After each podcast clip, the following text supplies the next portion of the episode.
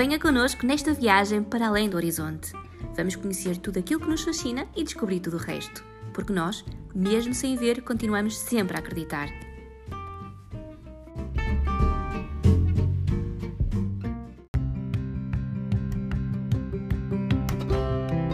Bem-vindos a mais um podcast Vlog Além do Horizonte. Hoje o tema será tecnologia que nos faz tanta diferença no nosso dia a dia, que nos ajuda tanto a ter uma vida cada vez mais autónoma. Eu sou a Bárbara e para esta conversa tenho comigo o João Ferreira e o Filipe Azevedo. Olá, Filipe. Eu, para começarmos este podcast, gostaria desde já de colocar uma questão que é relativamente à possibilidade que os cegos têm de ler jornais, revistas ou livros, se isso é possível. Olá, muito viva a todos. Eh, é, felizmente é possível, aliás, as pessoas cegas de facto já leem jornais, revistas e livros há muito tempo. Em relação aos jornais, eh, eu devo dizer-vos que subscrevo, por exemplo, as edições eletrónicas do Jornal Público, do Observador e do Expresso, por exemplo. mas eu diria que a grande parte das edições eletrónicas são dos jornais portugueses são acessíveis, portanto não há dúvida que elas vieram democratizar muito o acesso aos jornais e revistas, porque é uma situação em que não seria de todo possível, como é óbvio, trazer um, uma edição diária uh, uh, em braille, portanto, e, e, de facto com esta pandemia e com a aposta que toda a gente fez uh, no digital, isso de facto veio-nos beneficiar muito. Em relação aos livros, os cegos felizmente também já leem livros há muitos anos, felizmente, um, embora aqui nós temos que distinguir duas questões diferentes, não é? Nós temos os livros em formato eletrónico, como, como sabemos estão muito em voga já, e já têm muito peso no mercado, e depois temos os livros em formato de papel tradicional. E portanto, relativamente aos livros em, em formato eletrónico, eu diria que nós estamos no bom caminho, uh, porque as plataformas mundialmente conhecidas, neste momento, as mais conhecidas, falo, por exemplo, da, do, do, Kindle, da Amazon, uh, é uma plataforma que é acessível a, a, pessoas cegas, portanto, todos os livros comprados no Kindle, uh, do Plybooks da, da Google também é acessível, e uh, do, do, Apple Books da Apple também é acessível. Portanto, eu diria que desde que os livros eletrónicos estejam no formato e-book, há efetivamente uma grande probabilidade de serem acessíveis. Relativamente aos livros em papel, eles podem de facto ser todos acessíveis uh, através uh, do processo de digitalização. E como é que funciona a digitalização? É muito simples e, e muita gente já estará familiarizada com isto. Uh, nós pegamos num livro, portanto, introduzimos um livro eh, no, no scanner de, e depois fazemos a digitalização, que nós hoje também já fazemos muitas vezes, de fotografias, de imagens, etc., e livros, obviamente. A única nuance aqui em relação às pessoas cegas é que depois de nós, digamos assim, tirarmos a fotografia às páginas do livro, eh, como as pessoas cegas ainda não vão conseguir ler a imagem em bruto, digamos assim, vamos ter que utilizar um programa adicional, que é, é, é um programa de OCR, existem vários, mas portanto é um programa de reconhecimento óptico de caracteres. Muitos até já conhecerão este tipo de programas, tem muita gente, pessoas que não são cegas. Portanto, esse programa vai pegar na imagem e vai transformar o texto que está na imagem em uh, texto editável. Uh, e, portanto, e por isso é que eu digo que muita gente já conhece isso, porque isso utiliza-se muito dos estudantes, etc., para depois uh, poderem manipular o texto que, que, digitalizam. Portanto, e o OCR vai fazer isso, vai pegar na imagem, transforma em texto editável e depois nós podemos, portanto, ler o livro tranquilamente num dos processadores de texto qualquer. portanto, essas ferramentas de facto, fazem, fazem milagres, não é? Mas relativamente aos livros, Filipe, é legal as pessoas cegas digitalizarem os livros? Sim, João, de facto, a lei portuguesa uh, salvaguarda, portanto, essa, essa questão, desde que seja garantido que os livros só vão ser lidos pelas pessoas com deficiência visual. Uh, e é uma exceção que, obviamente, tem toda a lógica, porque, se por um lado, faz todo sentido que não se possa piratear livros, obviamente, mas, por outro lado, as pessoas com deficiência só os podem ler através da digitalização. E quando a editora apenas disponibiliza os livros em formato de papel, eh, não pode, nem moralmente, nem felizmente legalmente, não pode eh, impedir que a pessoa cega seja impedida de usar todos os meios que tiver ao seu alcance para ler o livro. Já existem equipamentos dedicados que, que, prometem ler documentos e placas informativas, identificar pessoas? Existem? Valeram realmente a pena? É, é uma questão, é uma questão complexa, obviamente que isto depois há muita vertente comercial uh, neste, neste tipo de projetos, porque são equipamentos ainda muito caros. Eu diria que para pessoas cegas eu tenho muitas reservas, sinceramente. São equipamentos com grande potencial, não há dúvida, e cada vez são mais publicitados, mas padecem ainda de alguns problemas eh, complexos, como por exemplo a autonomia, que é muito reduzida, e por outro lado, neste momento, um bom smartphone agrega todas as funcionalidades, ou praticamente todas as funcionalidades de, desses equipamentos dedicados. Portanto, nós podemos fazer uh, com um smartphone uh, aquilo que, que, que, esses equipamentos também fazem, desde o, o ler texto com o OCR, o reconhecimento de objetos, a utilização do GPS, etc. Acredito que no futuro estes equipamentos poderão ter funcionalidades avançadas, que no fundo os possam também diferenciar dos smartphones convencionais, mas neste momento isso, hum, há que o dizer, não acontece.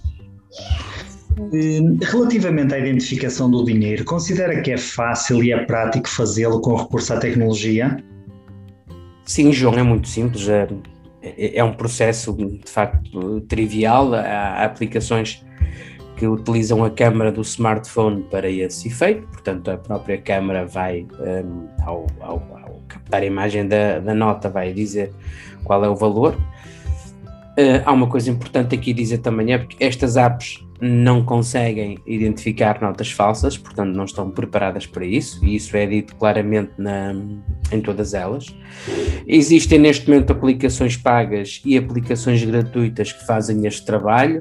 Eu diria que as aplicações gratuitas uh, já, já fazem bem este serviço, portanto não, em teoria não é necessário nós estarmos a pagar. No entanto, eu, eu devo dizer-vos a título particular, eu utilizo uma aplicação paga.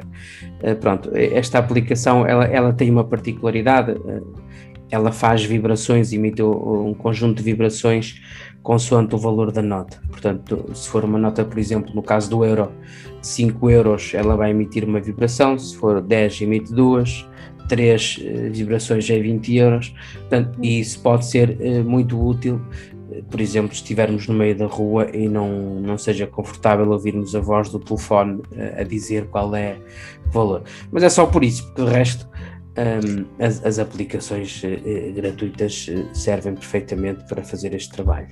Mas agora qual é essa aplicação, Filipe? A que utiliza? Essa aplicação chama-se Cash Reader um, e, portanto, nós depois posso disponibilizar ah. essa aplicação. A, a aplicação tem uma versão gratuita uh, que permite fazer a identificação das três notas mais baixas de cada moeda. Uh, mas, portanto, depois à medida que isto vai, que, que vai evoluindo, portanto, no, no caso da, se for, uh, no caso no, no, euro, se for de 50 euros, já não vai, não vai permitir identificar. Uh, mas depois a versão custa 10 euros ou 9 euros e qualquer coisa. Certo. E já agora, por falar em dinheiro, os, em termos de serviços, não é? As aplicações de home banking, MBWay, são acessíveis para pessoas cegas? Sim, sem dúvida. Um, eu não devo dizer que não testei as aplicações de todos os bancos, não é? Eu, logo eu que não tenho paciência nenhuma para cuidar do meu dinheiro e tenho o péssimo hábito de pôr os ovos todos no mesmo cesto, portanto não andei a saltitar, sou, sou cliente apenas de um banco, mas certo. pelo feedback que eu tenho eu diria que as aplicações dos principais bancos, umas mais, outras menos, são acessíveis e pelo menos eh, é possível trabalhar com todas elas na, nas operações eh, básicas, digamos assim. Para além das aplicações dos bancos, temos, por exemplo, o MBWay, que é uma aplicação acessível, não, não só para enviar dinheiro para outros utilizadores, que é talvez a função mais utilizada desta aplicação, como também para fazer pagamentos, para levantar dinheiro numa caixa multibanco, para criar e gerir cartões em Benet, etc. Também temos o PayPal, também é, é uma aplicação uh, acessível e sei que existem outros serviços de pagamento, nunca utilizei, não posso pronunciar, mas há uh, feedback bastante de pessoas cegas que utilizam, portanto, uh, outro tipo de, de, de, aplicações e que, regra geral, essas aplicações vão sendo acessíveis e, portanto, vão permitem fazer estas operações mais básicas, pelo menos.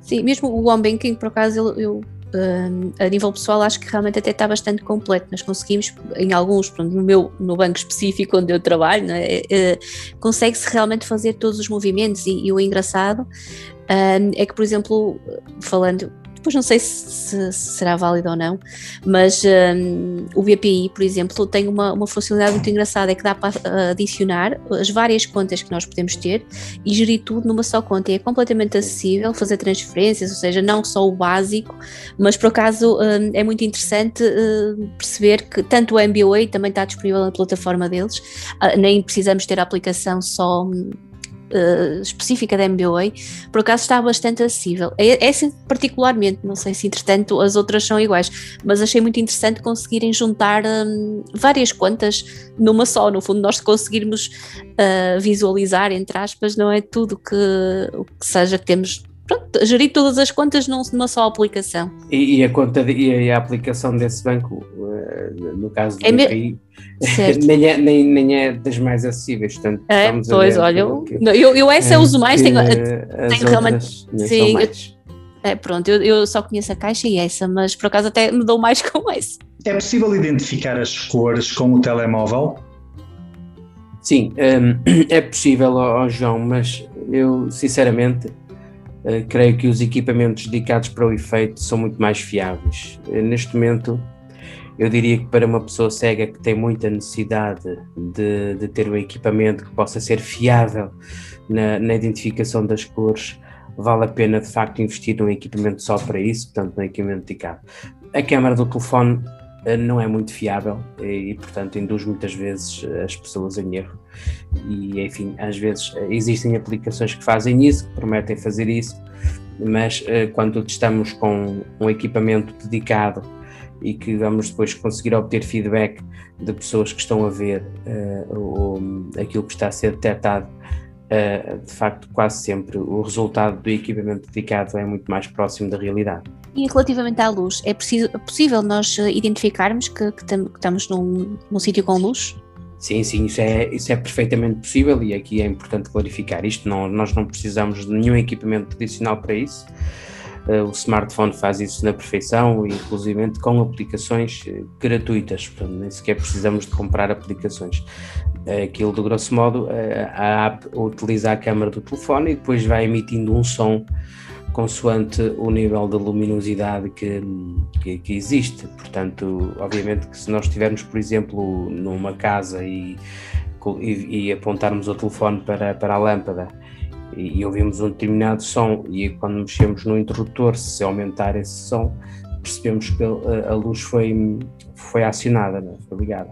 Se pelo contrário estamos a ouvir um som mais forte, depois ao, ao desligar o interruptor o som diminui, percebemos que é o inverso, não é?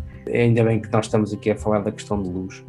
Uh, não, não tem a ver com tecnologia, mas é importante esclarecer as pessoas. Há, há, muita gente que nos está a ouvir e que eventualmente não, não está por dentro disso. Mas é importante nós esclarecer que há muitas pessoas cegas uh, que têm percepções muito diferentes de luminosidade. Portanto, há pessoas que não têm de facto noção nem de luz nem de cor, há outras pessoas que conseguem distinguir alguma claridade e algumas sombras, há outros que conseguem identificar cores claras e cores escuras, mas no fundo somos todos cegos da mesma forma. Ou seja, nós podemos conseguir identificar luz, podemos conseguir identificar eh, claridade, mas não temos uma visão funcional que nos permita andar sozinhos, etc. Portanto, ter estas coisas que a visão permite.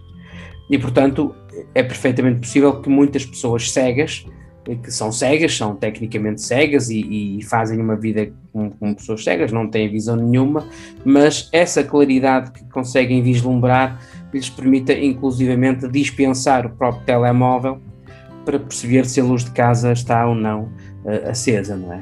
E é possível, Filipe, rotular produtos usando leitores e gravadores de etiquetas? Sim, João, e aliás, esta é uma, é uma ferramenta muito útil, é talvez das coisas mais úteis até para, para o dia a dia, para as atividades da vida diária, portanto, uh, há, há, a solução mais, mais completa para o efeito ainda são os equipamentos dedicados de, de rotulagem. Isto funciona, de grosso modo, de uma forma muito simples. Portanto, nós colocamos uma etiqueta autocolante num, num produto que queiramos rotular, depois apontamos o equipamento para a respectiva etiqueta, é uma espécie de caneta, e ele vai informar, portanto, tudo isto em áudio, ele vai nos informar em áudio que a etiqueta está vazia. Nessa altura, nós vamos acionar um botão no aparelho e vamos gravar uh, com a nossa voz a informação que queremos que fique associada àquela etiqueta. Depois, mais tarde, quando guardamos o, o produto etiquetado, e depois, mais tarde, quando voltarmos a aproximar a, caneta da etiqueta, ele vai reproduzir a nossa voz, portanto, com aquilo que nós gravamos.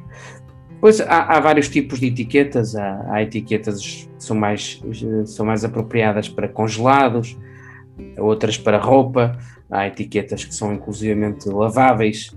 Uh, normalmente isso é uma solução, uh, todas elas são, umas mais outras menos, mas todas elas são relativamente baratas. Eu diria que elas andam pelos 10 a 15 cêntimos cada uma e inclusivamente até podem ser gravadas várias vezes, portanto nós é certo que isto é autocolante e, portanto, há aqui depois várias estratégias que na prática podemos utilizar, mas, mas as, as etiquetas podem ser várias vezes gravadas. Se nós eventualmente não quisermos utilizar um equipamento dedicado para isso, os equipamentos ainda são relativamente caros, nós podemos também usar o telemóvel. Não é tão prático, mesmo assim existem várias possibilidades. Uh, a questão do NFC, por exemplo, permite utilizar o leitor NFC do telemóvel para gravar informação é, é, com, com aplicações que se instalam no próprio telemóvel, não é?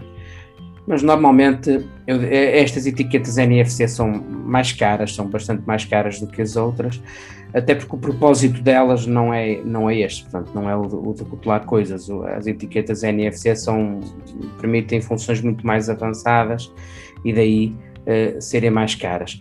Depois há também alguns telemóveis que são concebidos uh, a pensar exclusivamente nas pessoas cegas que não queiram ou que não gostem uh, utilizar equipamentos com ecrã tátil, os, os vulgares smartphones. Estes telemóveis, portanto, são apenas telefones de teclado e, e, e já, alguns deles já também já trazem incorporado um, um leitor de etiquetas e, portanto, esses sim um, substituem uh, uh, o, o, tal equipamento dedicado de que eu vos falei. Mas, portanto, se compararmos isso com, se compararmos entre um equipamento dedicado e um smartphone normal, uh, eu sinceramente diria que se pudermos investir ainda vale a pena utilizar um, equipamento dedicado para esse tipo de trabalho. Mas é possível identificar os produtos através do código de barras? Sim, em teoria é possível, embora eu devo dizer que nem sempre é fácil.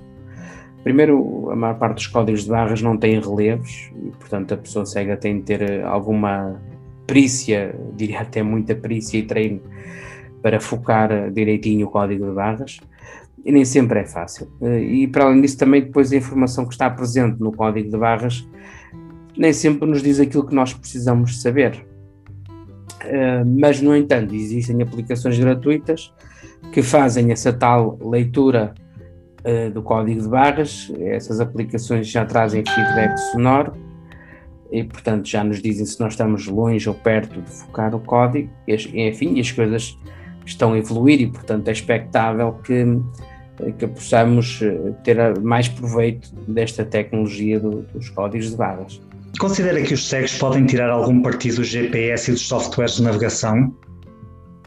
É uma boa pergunta, João. Isto, o GPS é, é, realmente uma das coisas mais interessantes para a nossa mobilidade, não é? E eu diria que em termos de ao, ao nível da localização e da orientação propriamente dita, eh, eu tenho que ser honesto, as aplicações de GPS ainda não são muito eficazes. A margem de erro ainda é eh, relativamente grande e, portanto, para uma pessoa cega, a precisão eh, é fundamental, sobretudo nos cruzamentos, na localização do nosso destino, não é? E, portanto, uma margem de erro de meia dúzia de metros para quem está a ver não é muito relevante quando faz um caminho pedestre, mas para uma pessoa cega isso faz toda a diferença. No entanto, nós utilizamos muito as aplicações de GPS, por exemplo, para sabermos onde estamos, para vermos o que é que temos à nossa volta, não é isso? Penso que toda a gente faz isso, né, é ao nível do, do, comércio, dos serviços, do lazer, etc. Portanto, nós eh, usamos muito isso também para consultarmos os horários dos, e, e os percursos dos transportes públicos, também para mesmo quando viajamos nos transportes públicos sabermos uh, e, e, e, pedirmos ao telefone para nos dizer um, qual é a próxima paragem e também que nos avise quando for a nossa paragem de saída, que nós uh, definirmos. Um, e nos locais onde isso é possível, também utilizamos muito o GPS para uh, podermos então usufruir do, dos TVDE, portanto, uh, que são, por exemplo, a Uber, a Bolt, a Captain, não é? de facto, são, são empresas e são serviços que vieram revolucionar muito, muito, muito a, nossa, a nossa mobilidade. E aqui o GPS é uma ajuda muito grande, porque nós, quando chamamos o carro, eh, o motorista, através da nossa localização, vai ter direitinho onde nós estamos. Portanto, não temos que estar eh, a dizer onde estamos, e isto vai resolver de facto um dos grandes problemas que nós tínhamos, por exemplo, na, na utilização dos táxis, em que muitas vezes eh, nós por não conhecermos bem o, a zona onde estávamos, etc., não, não, não conseguíamos dar o feedback ao taxista do local onde nós estávamos e, portanto, às vezes o, o taxista eh, tinha muita dificuldade em encontrar-nos. E o que e, portanto, o que é expectável aqui é que, à medida que nós vamos evoluindo, ainda para mais agora com o 5G, portanto, a questão do delay, etc., o GPS começa a ficar uh, bastante mais eficaz, bastante mais preciso, e se isso acontecer, será seguramente mais uma grande ajuda para as pessoas com deficiência visual. É, é possível ler documentos em papel? Sim, eh, como já vimos atrás, portanto, quando eu falei dos livros, é perfeitamente possível nós então digitalizarmos aqui os documentos em papel. Eh, com o scanner e o computador também já começa a ser fiável com o telemóvel, também já falei disso, é, que é uma grande mais-valia por causa da questão da portabilidade, não é? Mas eu diria que a combinação scanner-computador e o tal software de OCR que vos falei há pouco continua a ser a, a solução ainda uh, mais fiável. Infelizmente, ainda não é possível tornar acessível uma página que seja manuscrita, o que é uma pena, penso que ainda vamos ter que percorrer um longo caminho até que isso seja possível, mas eh, enfim, mas neste momento, eh, portanto, tudo aquilo que forem cartas e isso, emendas de restaurante, etc., que no telemóvel as pessoas conseguem já ler com alguma fiabilidade acaba ser mais prático, não é? Pegar no telemóvel e situações mais de cartas, não é? De lermos. Exatamente. Os manuscritos ainda realmente não é possível. Eu tinha ideia que no Ciandai já ia ser, ou seja, estavam a testar, ou um, que já existia essa possibilidade de ler manuscritos. Nunca consegui obter êxito nessa, nessa uhum. Certo. As pessoas cegas usam muito os assistentes virtuais?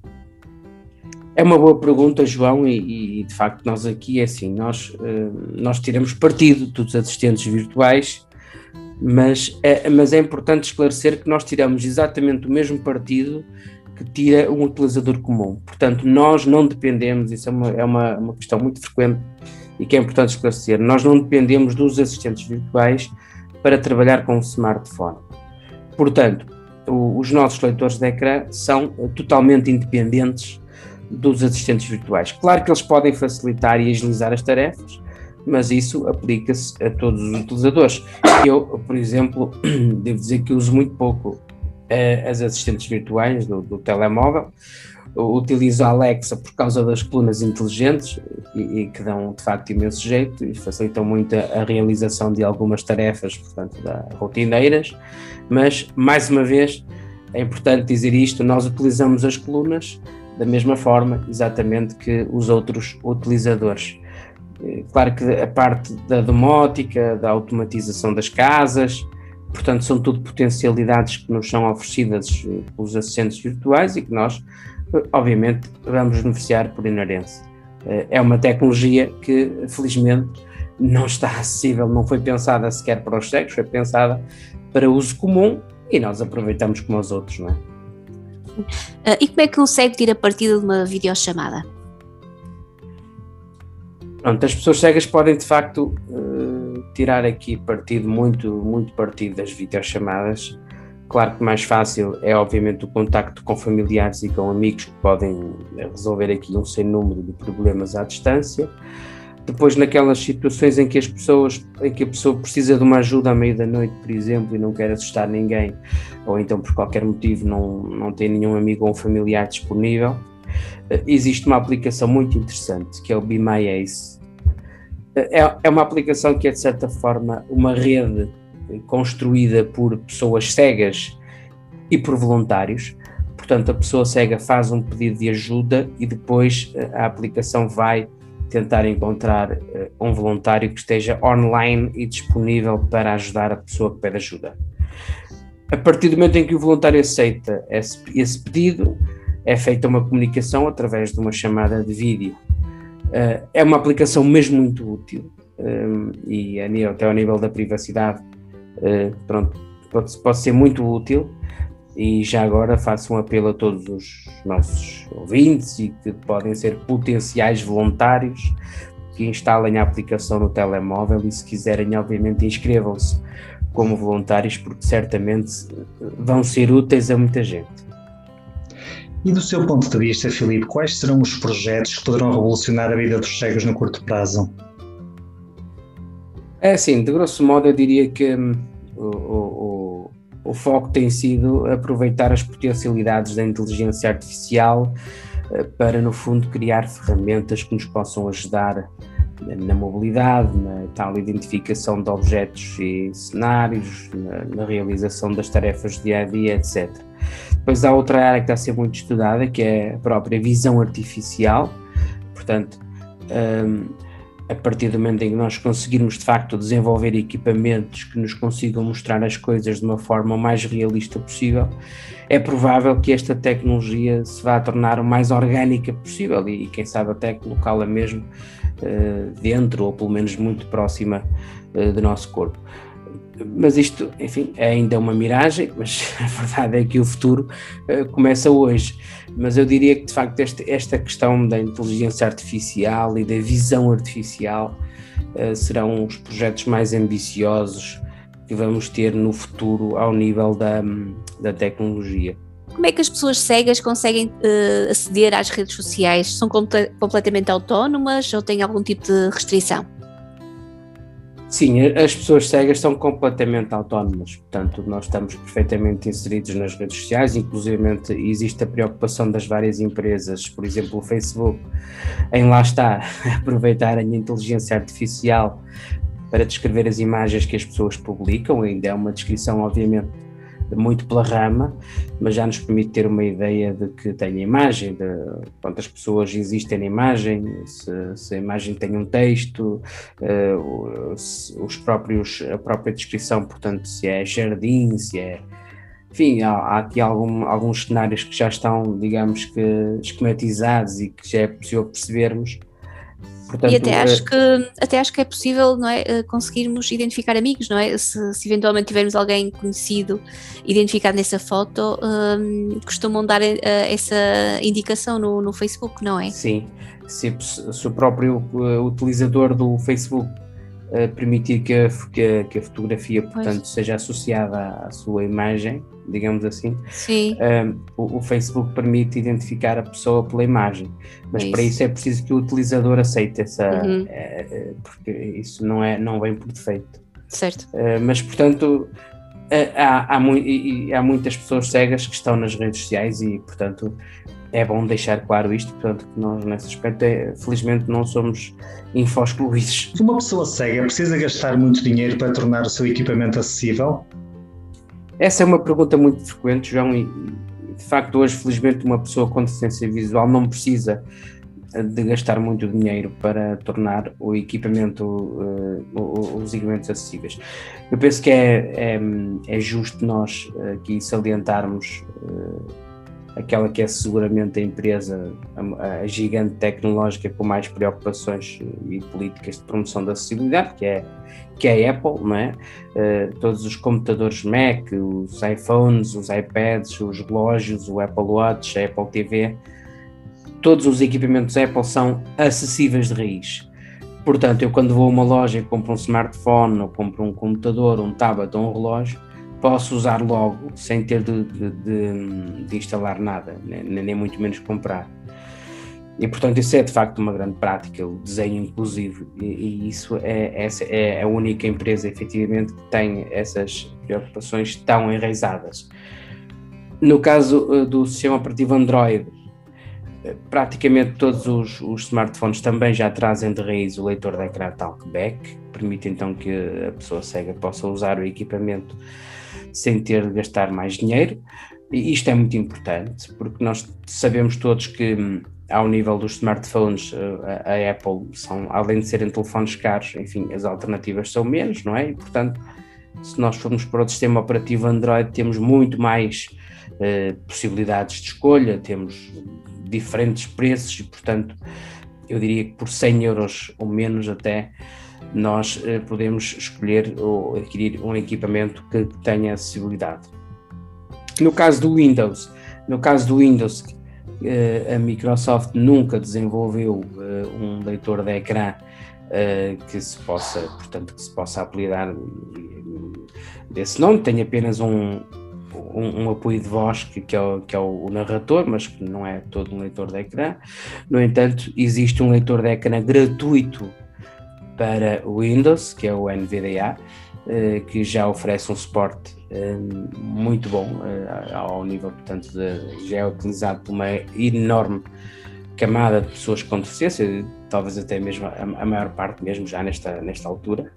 Se não for suficiente, portanto, este, este recurso do NVDA, existem vários leitores de ecrã pagos para Windows, e mesmo em relação também ao NVDA, a experiência que eu tenho é que muitos, dos, muitos utilizadores não se conseguem adaptar à voz que vem instalada de raiz. E nesse caso vão de facto aqui ter um, um investimento adicional, vão, vão, precisar de comprar uma licença para uma voz, um sintetizador de voz mais natural. Filipe, é possível um cego tirar uma fotografia hoje em dia? Sim, Bárbara, exatamente, é possível e, e de facto é extraordinário. Um, nós, quando temos a própria aplicação de fotografias, no caso do iPhone, que, que é o equipamento que está mais preparado neste, neste particular, eh, ele vai nos guiando, portanto, na, na, própria fotografia, vai nos dizendo se o rosto está centrado, se não está centrado, uh, inclusive diz-nos quantos rostos a câmera consegue ver, portanto, é de facto uh, perfeitamente possível é evidente que não, não estamos a dizer que os cegos vão ser fotógrafos profissionais, mas é perfeitamente possível ter aqui uma experiência positiva e algum divertimento uh, na, no processo de tirar uma foto. Ótimo. Pronto, é isso. Está excelente. É. Espero que tenham gostado do nosso podcast sobre tecnologia. Existem imensas aplicações que tornam o nosso dia a dia bem mais fácil e bem mais inclusivo. Uh, nós vamos continuar com este tema, fiquem atentos e até ao próximo podcast.